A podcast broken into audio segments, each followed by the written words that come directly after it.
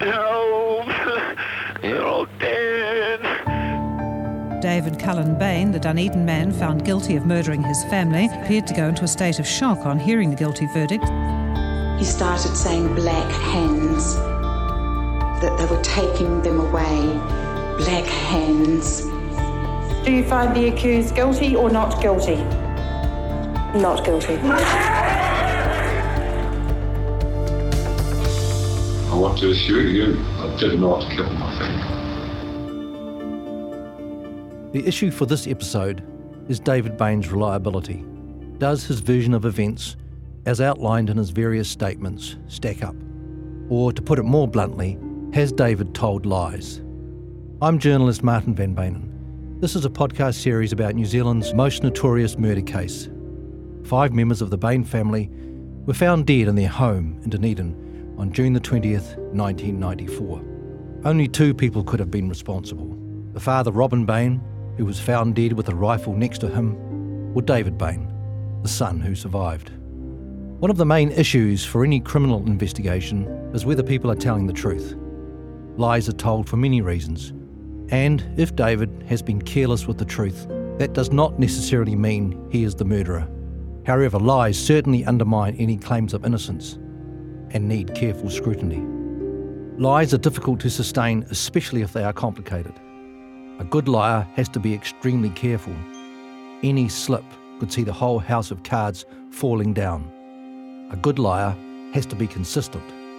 It is entirely understandable that people required to recount events will not be completely accurate. Allowances have to be made for the effects of trauma and time. Everyone would accept that if David was not the shooter, he was a young man who came home to find his family shot.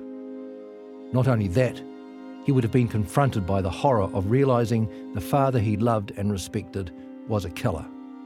Still, it needs to be remembered that David has consistently said his memory of that morning in 1994 remained clear up until the time he found his mother. People react to shock and horror in different ways. After the shootings, David had periods of distress, but he ate well and was able to joke around with friends and cousins. He was able to plan the family's funerals down to minute details, such as what colour the flowers for each deceased should be and what clothes they should each wear. He was happy to go back to the house to pick up various items. Relatives were amazed how well he coped and grew concerned. His aunt Jan Clark, with whom David stayed in the week before his arrest, summed it up in a statement to the police a few days after David's arrest. An actor reads her comments. During the time he was with us, David's behaviour was so unusual and so unexpected that I was becoming increasingly anxious and more and more concerned that he was involved in what happened at every street, and just nothing made sense. Even allowing for trauma and shock, it was abnormal. He behaved as if nothing had happened. A victim support person who spent the week with the grieving family said David did not show signs of what she called the grief process. There's been no anger, sorrow, no questions, very little emotion, no physical signs, she said in a statement soon after the shootings. Let's then go through what David has said about the shootings and his family. We may have covered some of these already, but it's worth mentioning them again. An overarching inconsistency with the evidence is David's recounting of his relationship with Lee. According to David in 2009, when he was talking to Justice Binnie in an interview over his compensation claim. It was a, one of the pleasurable aspects of our family is that we all supported each other. We had good relations and we liked being in each other's presence. He also says the retreat he and his mother were working on was almost preparing the family for communal living. Again, this is just an, um, an aspect of our family dynamics. Yes, they're abnormal in comparison to the rest of um, New Zealand society, Western society, whatever, whatever you want to compare it to in, in our culture that we live in now. But you've got to remember where we grew up and the culture that we were used to was in Papua New Guinea. All of us kids. So to us, living together and continuing that close, you know, um, so-called, you know, communal uh, situation and we bring our partners into the, into the household and so on. you know, wasn't out of the ordinary at the time. But so much of the evidence shows the family did not want to be with David, and that far from wanting to spend time together, the family were going off in different directions. Arawa was going flatting, or certainly talking about it. Laniet was with her father. Margaret and Robin might have been on the verge of finally splitting up. And Margaret was talking about going off to live in town with Stephen. The other major problem with David's evidence is his initial inability to account for 20 to 25 minutes between coming home from his paper run and calling the emergency services. Remember, David probably got home from his paper round between 6:40 a.m. and 6:45 a.m., but didn't ring 111 until about 7:10 a.m. Initially, he simply had no explanation at all for that delay in calling 111, apart from it being slow. Within the year, he would recover memories to fill in the 20 minutes, but when he first spoke to police, he made no mention of feeling there was a gap in his memory or feeling confused and unable to remember things.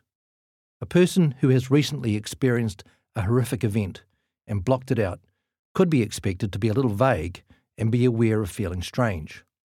Justice Binnie, who interviewed David in 2012 for his report on David's compensation application, picked up on this and wanted to know if David realised his mind wasn't what it might be when he first talked to police on the day of the shootings.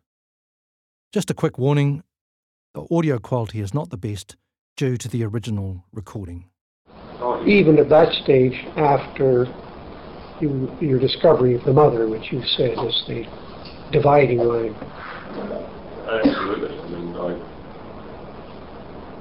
I start. I mean, I did my absolute best at the time, despite the fact that it was, you know, within such a short space of time after what I had experienced, they were questioning me at, at length, and I was doing my best, and even then, trying as hard as I could the urging and the questioning, and the lines of questioning, um, trying to find answers, and I could not. I had no explanation for, you know, a period of time that morning. I had no no answers whatsoever. Because this the, the this is not reflected in the statements. The statements are quite definitive. When he says, "Did you go into any of the other rooms?" You don't say, "I don't recall," or "My memory is confused." Uh, you give a flat no. Uh, okay, I'll make the distinction that's what's recorded. So all of these statements were handwritten by the detective. by the detectives. Yes. So that's what was recorded and, and has already been shown. Some of the um, conversations and things that have been stated to me were not recorded. And there are situations that could have had an impact on my thinking at the time. But you do uh, sign the statement at the end. Yes. I have no, look, I've got no problem with accepting that these are the statements that I made. And, uh, and I was doing my best. But what they, I mean, considering what I was going through, I wasn't going to read through that many pages of handwritten notes and look for every spelling mistake and look for every, you know, um, situation where, you know, okay, there's a point, there's a poignant question and answer there. Yes, I should, maybe I should have spelled it out a bit more. Maybe I did. But you have to ask what was so hard about David telling police he had a bit of a blank, that he remembered coming home and finding his parents and just didn't know what else happened. If David's version of events is true, his mind somehow stored the memory in a way that was closed off until after his sessions with psychiatrist Professor Paul Mullen, about six months after the shootings. As to his loss of memory, some sort of amnesia can indeed affect witnesses or victims of traumatic events, including murderers themselves. The blackout is also, of course, a popular excuse for offenders who have a lot to hide and no explanation for certain events. The way the mind operates to blank out situations or fails to record them in conscious, retrievable memory is still a matter of much debate. In the early 90s, many Western countries where counselling and psychotherapy were normal therapeutic practices experienced a wave of people recovering memories of sexual abuse, often by family members.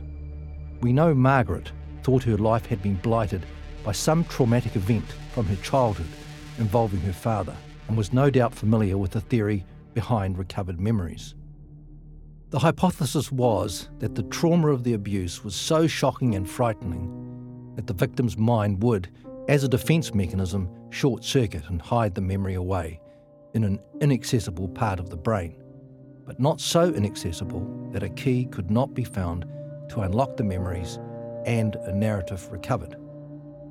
It was assumed the memory could be triggered and emerge as a perfectly preserved entity, as American memory specialist Elizabeth Loftus called it. Some psychiatrists believe it's also possible to lose conscious awareness of traumatic memories through the defence mechanism known as dissociation, which works to control painful feelings by limiting a person's access to the memory. David's memories are a bit of a puzzle. Here, for instance, are parts of the conversation he had about his memory with Justice Binnie, who was interested in whether David could have executed the family in some sort of trance, which he could not later remember. Do you then reject any suggestion that your mind in 1994 was such that you could have committed the murders and not recall anything about it afterwards? Absolutely. Absolutely. There's not a moment in time during any period in the lead up to 1994 or that morning.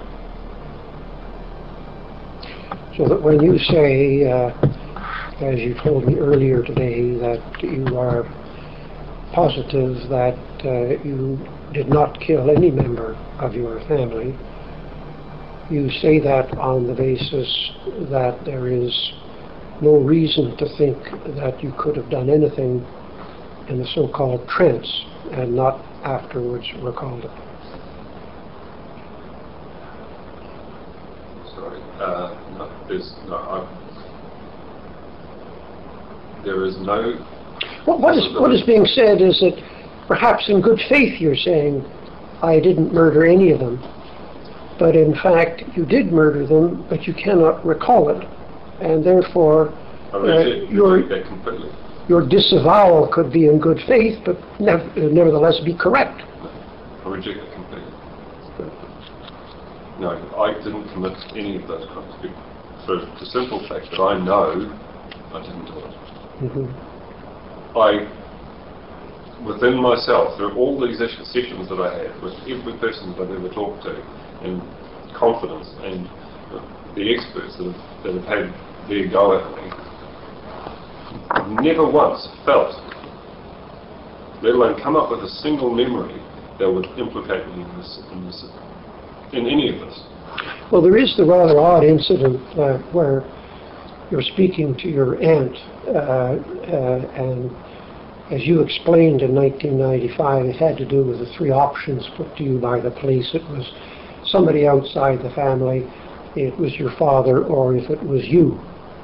And you say, if it was my father, I could never forgive him, and if it was me, that you were uh, unsure in your own mind as to whether there is was a possibility that you had committed the murders. Yeah, but then, of course, at that time, that had also been put to me to try and explain why there was a missing 20 minutes, Yes.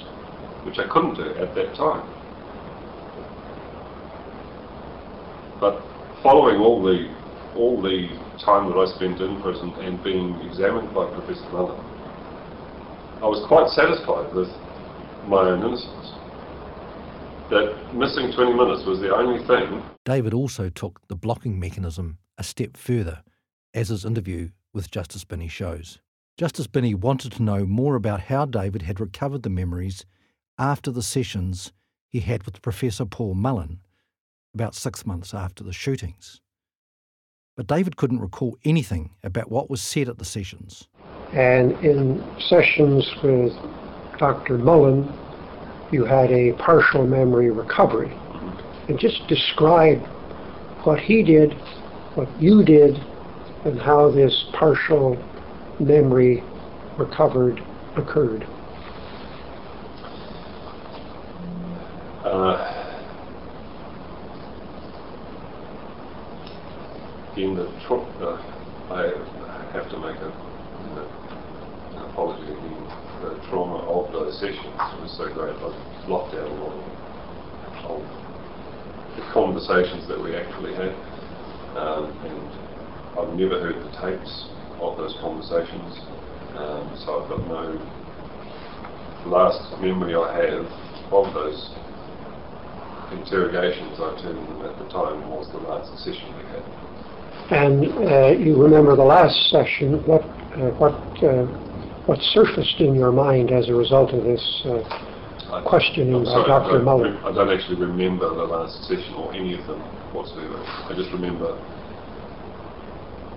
going, having to go into these sessions on a Wednesday evening and coming out and one of my friends had permission to come and support me afterwards and then I'd sit with her and just pull my eyes out.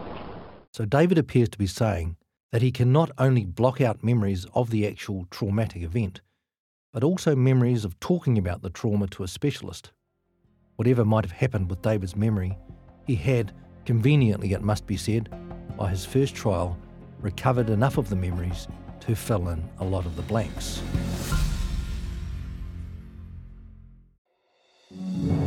If you don't have time to read the in depth stories or you just prefer to listen instead, The Long Read from Stuff is the podcast for you. Each week, we showcase one of our excellent pieces of journalism, telling important or entertaining stories from the world of crime, sport, history, culture, and more. You also get to hear from the journalists themselves about how they uncovered the story and how it came to life. So, for your weekly dose of long form journalism, beautifully read, subscribe to the Long Read from Stuff wherever you get your podcasts. There are three main possibilities here. One, David has recovered accurately and truthfully what actually happened. Two, David has genuinely recovered memories, but they are false and reflect what he hoped, in retrospect, happened. Three, David realised quite quickly he had made a bad mistake by forgetting to account for the missing 20 minutes. He then realised he could claim to have blocked out the memories, and by his first trial, he knew exactly what he had to say. It's all very puzzling, but let's now look at some more specific inconsistencies in what David has said about the shootings over the years. The big one, of course, is that David told the 111 operator the family was dead, but only a few hours later was telling police he had seen only his parents. It appears then that when police first spoke to him, only hours after the murders, he had already blocked out finding the other bodies. So you have to ask how come the blocking mechanism worked for his siblings, but not for his mother and father? Or could he have forgotten what he told the 111 operator and realised it would be a better look for him if he told police he had raised the alarm immediately after finding his parents, the first bodies he said he came across? David also changed his story about what he heard after he went to bed on the Sunday night before the shootings. Initially, he made no mention of hearing any raised voices coming from the sitting room where his parents and Laniet had been watching television. At his first trial, David recalled this memory as now voiced by an actor. I was woken up. I was still half asleep, but I remember waking and hearing raised voices coming from the living room. Usually, I am able to sleep right through because you can't even hear the TV from my room. I was not able to hear anything being said. It was just raised voices. That was all. Then David appears to have told Joe Karam another story for one of his books on the murders. Karam quotes David as telling him, It was pretty heated because Dad never raised his voice, but he did that night. Justice Binnie was also curious about why David hadn't mentioned the raised voices when he spoke to the police on the Monday morning. After all, David had said his memory up to finding his mother was absolutely clear. Now, these raised voices, you may not have heard what was said, did you recognize whose voices there were? I was on, I was woken from sleep when I just turned over and got back to sleep, but I had no specifics of who was arguing and shouting away there. But it, it's not something you mentioned to the police.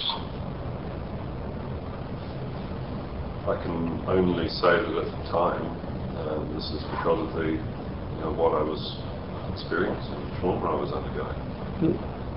And there are things, there are incongruities in what I, in the initial statements I made, and you know, all through, right through to my you know, trial evidence.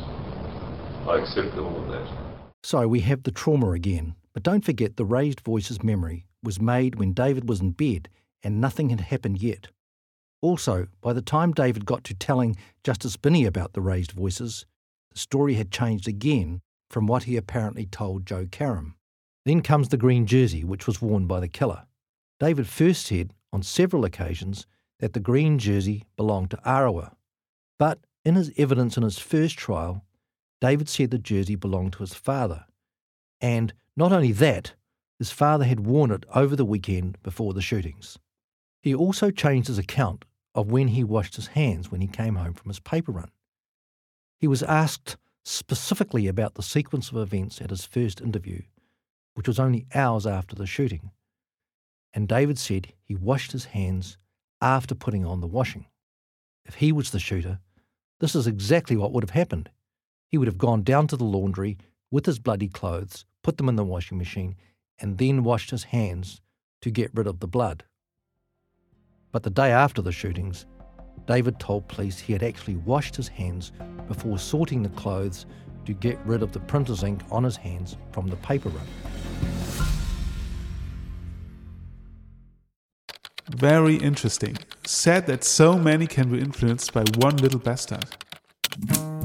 The Commune. Free love, group therapy, and a guru called Bert. What could possibly go wrong? Listen for free in Apple and Spotify now. Search for The Commune.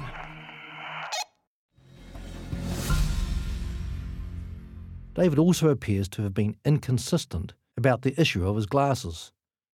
In his testimony at his first trial, he denied wearing the glasses over the weekend before the shootings. But his lawyer in the first trial says David told him he definitely wore the glasses during the weekend.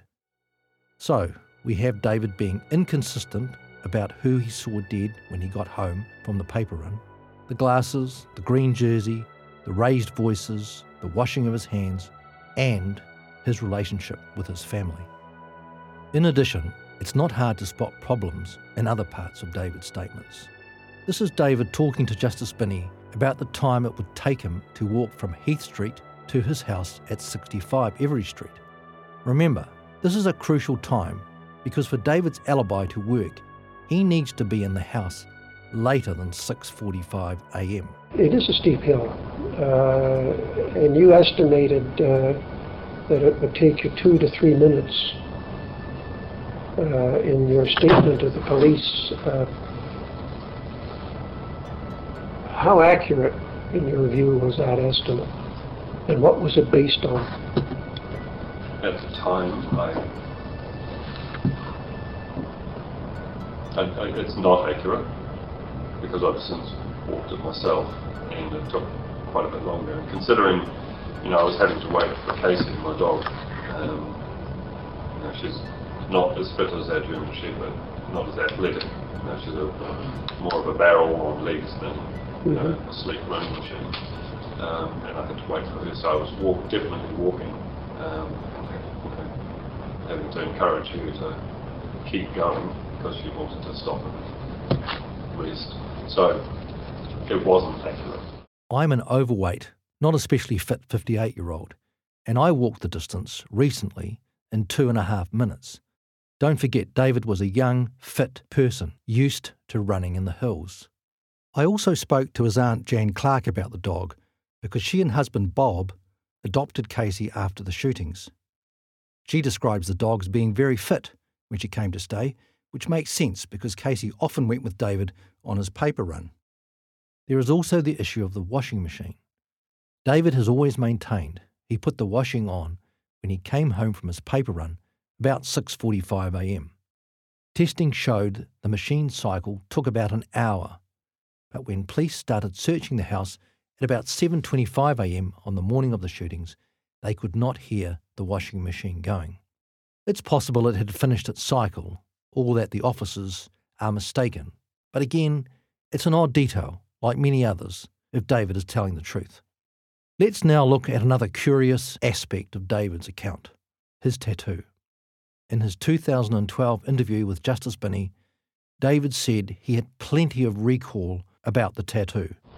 What was the origin and timing okay, of the tattoo? Sorry, going back to that. Um, after my German Shepherd dog was killed, taken away by the council killed, I was quite quite upset um, about the situation. Um, I, as I said before, I have a, an affinity with animals. I like working with them. Um, recently, well, since I've been out of prison, I've been uh, heavily involved with horses and training them and all sorts of things. Yep. So that's just a current indication of it. But my, at the time, being as upset as I was, I just I was out walking in South Dunedin um, after one of the rehearsals, I believe, and I went past a tattoo parlour, um, and I just I'll just go in there and, get, and have a look while I was in the shop. It wasn't planned, it wasn't anything, it was just an, uh, an off-the-cuff inspiration, you know, not inspiration, what's the word? Spontaneous. Spontaneous thing, and partly because I was thinking of, you know, my dog and just feeling down about the whole situation because there had been nothing that I could have done. But when did David actually get his tattoo? We tracked down the Dunedin woman who did the tattoo for David. Her name is Helen Bennett, and I talked to her some months ago. It was within the week before the murders, anyway, and he came into the shop and he was specific about what he wanted. He said he wanted a band, um, a feather pointing downways, and a rose pointing upways.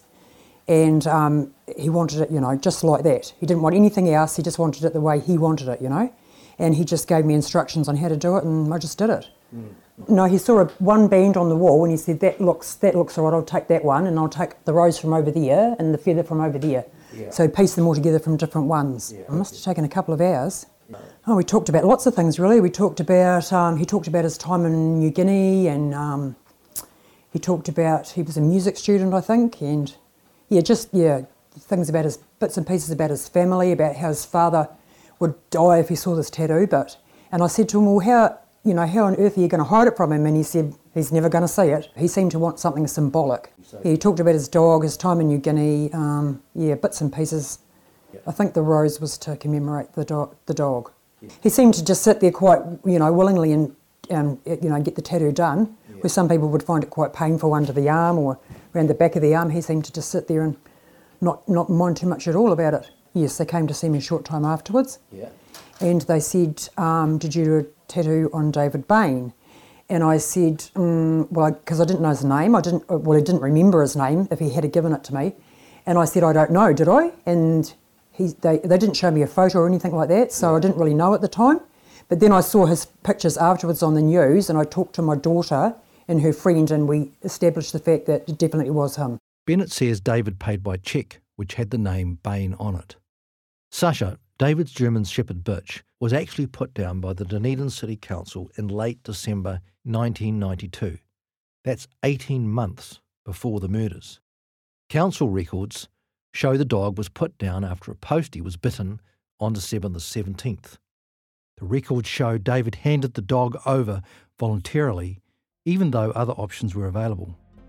Surely, if David had the tattoo done just days before his family was murdered, he would remember that accurately, unless he has a reason for hiding it. The series is beautifully crafted and a compelling listen. A man disappears with no crime scene, no weapon, and no body. How could his longtime friend be arrested and charged with murder? The Trial. Listen for free in Apple and Spotify now. Search for The Trial. A quality podcast on a tragedy that touched many. White Silence. An airliner takes off from Auckland Airport on a sightseeing trip to Antarctica. A few hours later, All 257 people on board are dead. Listen for free in Apple and Spotify now. Search for White Silence. The tattoo was the subject of another story David told his girlfriend. She had asked him when they started going out if he had any tattoos, and David said no. In the week after the shootings, David confessed to her that he had lied to her about whether he had a tattoo. He then told her he had the tattoo done about a year and a half previously, after Sasha's death. This appears to be yet another lie. Still on the tattoo, in her first statement to the police, Margaret's sister Jan Clark spoke about going into David's room on the morning after the day of the shootings. Here are her comments, read by an actor. I didn't sleep at all that night, and the next morning I was anxious that we had heard nothing. I spoke to him in bed and said he didn't want to see anyone but us. While I sat on the bed, I noticed he had this unusual tattoo on his left arm. He wouldn't tell me what it meant and said it was for his dog Sasha being put down. He showed some anger at the circumstances of this. He said he got it when Sasha died. David told Justice Binnie he had no idea where his aunt got this from. The tattoo inconsistencies may not be highly significant, but you have to wonder if Justice Binnie would have declared David a credible witness if he had known David had at the very least been evasive about the tattoo. In fact, David's interview with Justice Binnie has several examples of changes in David's general story. In the interview, David said his father was definitely going to have a place in the new house that Margaret was planning for 65 Every Street. And that time period, as I understand it, the idea was to demolish uh, the house, put up a new and larger house, that you were going to preserve the landscaping that you had been uh, Yes. working on.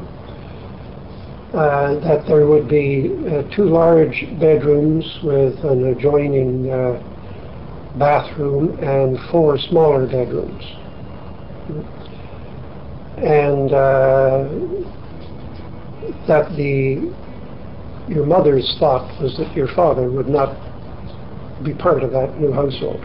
Well, yes, that that has come into being from various statements. I don't know where that information. What's your recollection? But my recollection was that my father was going to have a room.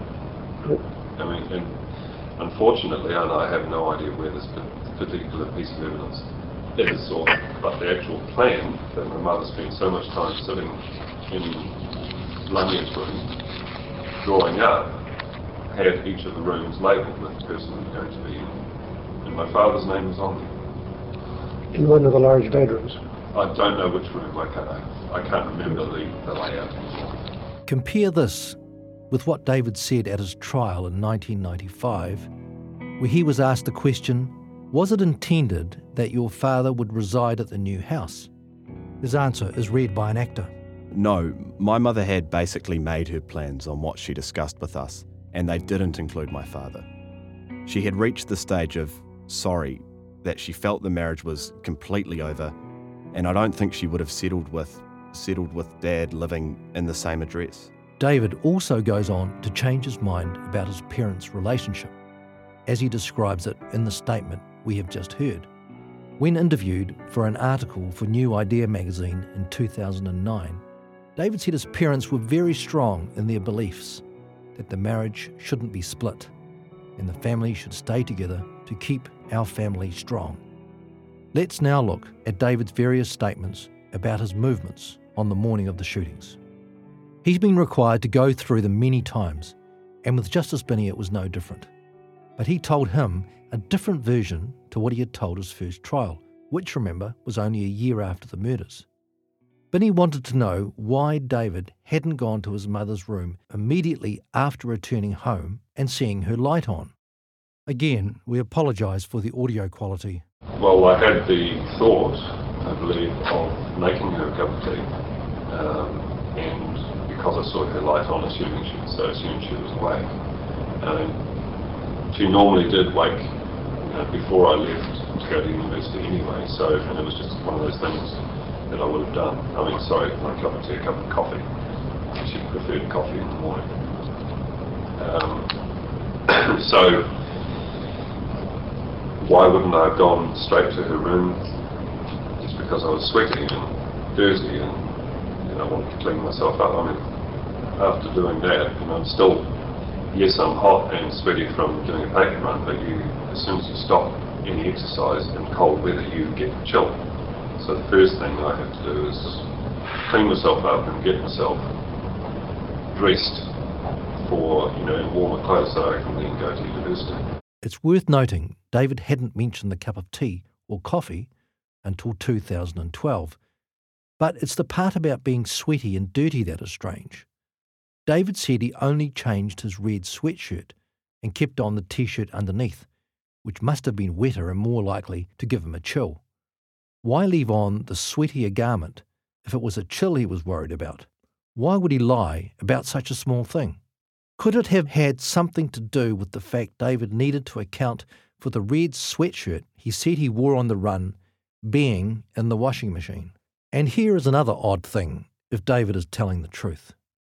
As already mentioned, David and Justice Binnie also discussed the plan for the new house.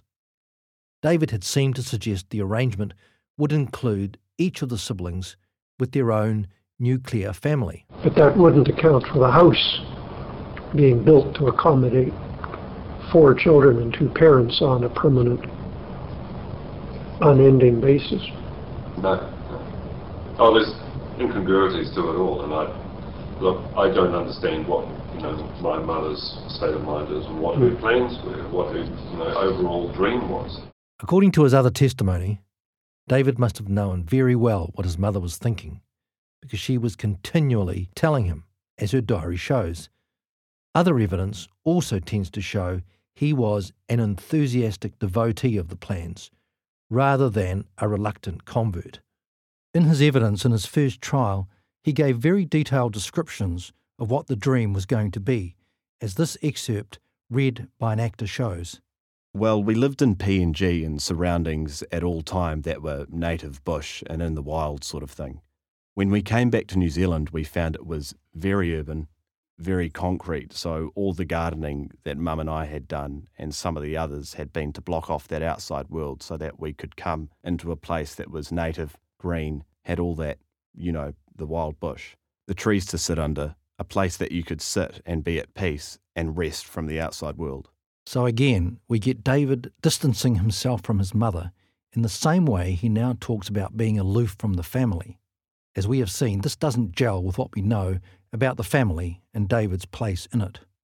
Justice Binnie was also concerned about an inconsistency between David's description of his relationship with his father and other evidence which suggested David resented his father and felt he had no connection with him.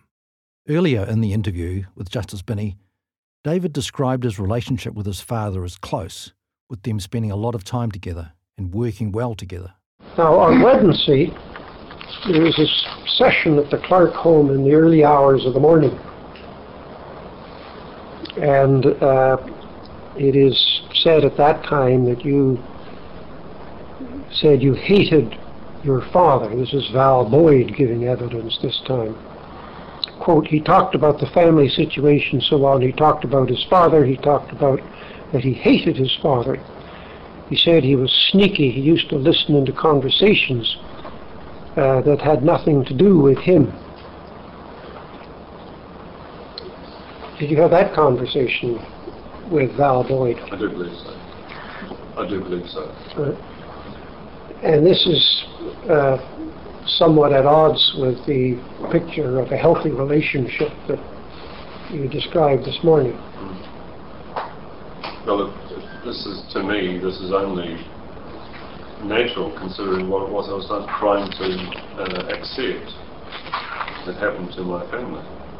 If I put myself in a situation where I was, you know, here I was, there's a father that I respected and, and spent a lot of time with, and you know, as I described earlier on, and then trying to accept that he's just killed my entire family.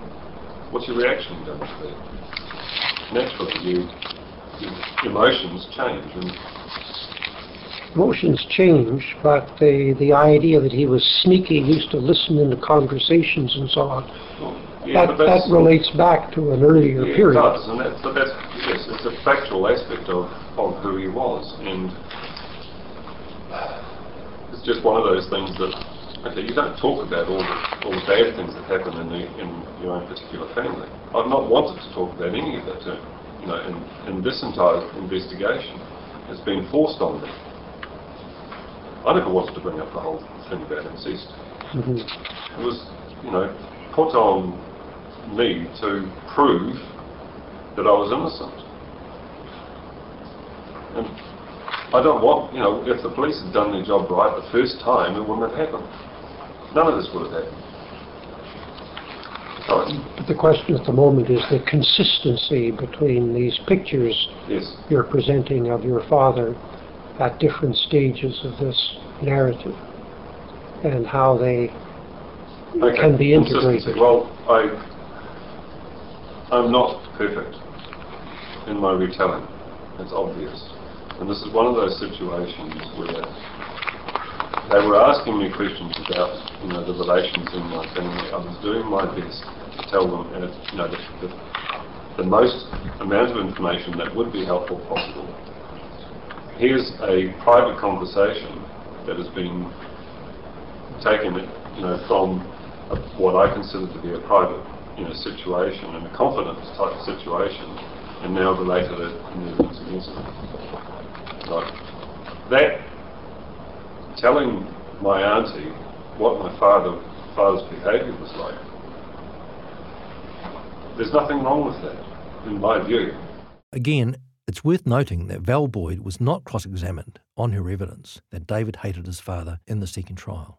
When she gave evidence in David's first trial in 1995, she said the remark about David hating his father occurred in the same part of the conversation where David had said, If my father has done this, I can never forgive him, and that is a terrible burden to carry around with me for the rest of my life.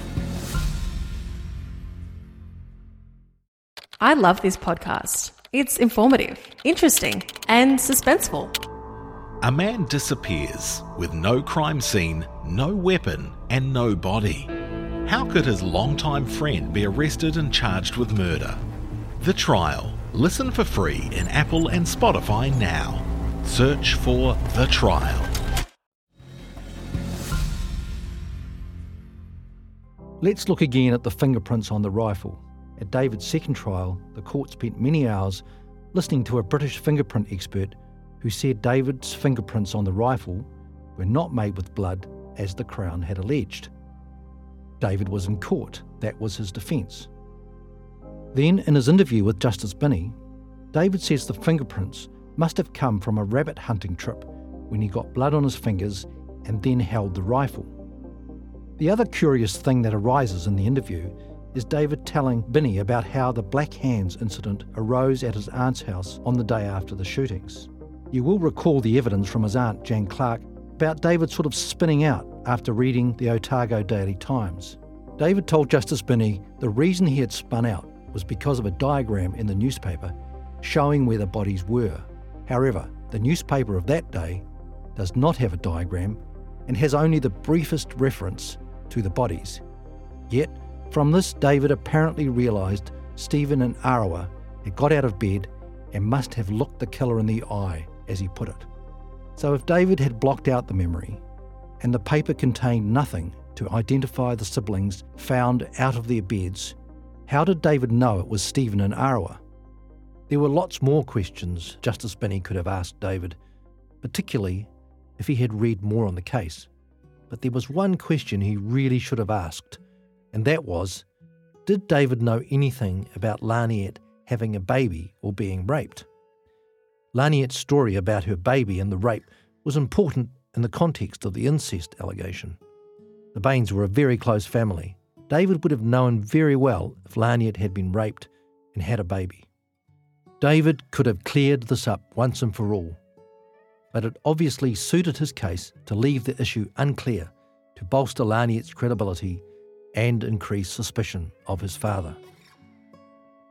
Now, it could be argued that all the inconsistencies don't matter much in the scheme of things. After all, David has always said his memories are not perfect, and he might easily have picked up bits and pieces from material that has arisen over the many years this case has worked through the system. But there is another scenario.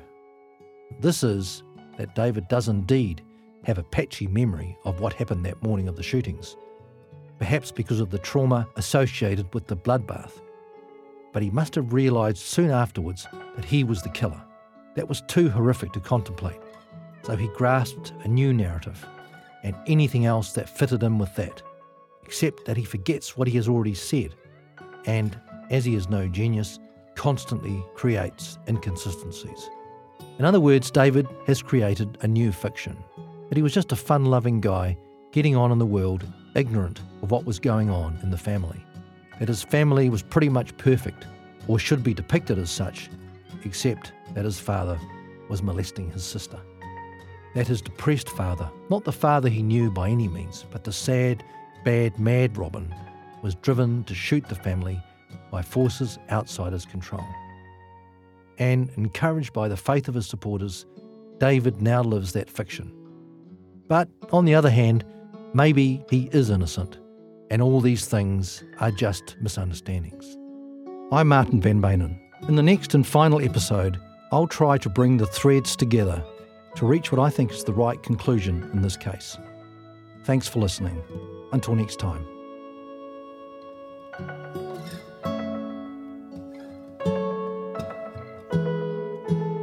This podcast is a joint Stuff and Tandem Studios production, written and presented by Martin Van Beynen, audio engineered and co produced by Brett Robertson, and produced by Dave Dunlay and Kamala Hayman. An airliner takes off from Auckland Airport on a sightseeing trip to Antarctica. A few hours later, all 257 people on board are dead. White silence. Listen for free in Apple and Spotify now. Search for White Silence. A man disappears with no crime scene, no weapon, and no body. How could his longtime friend be arrested and charged with murder? The Trial. Listen for free in Apple and Spotify now. Search for The Trial.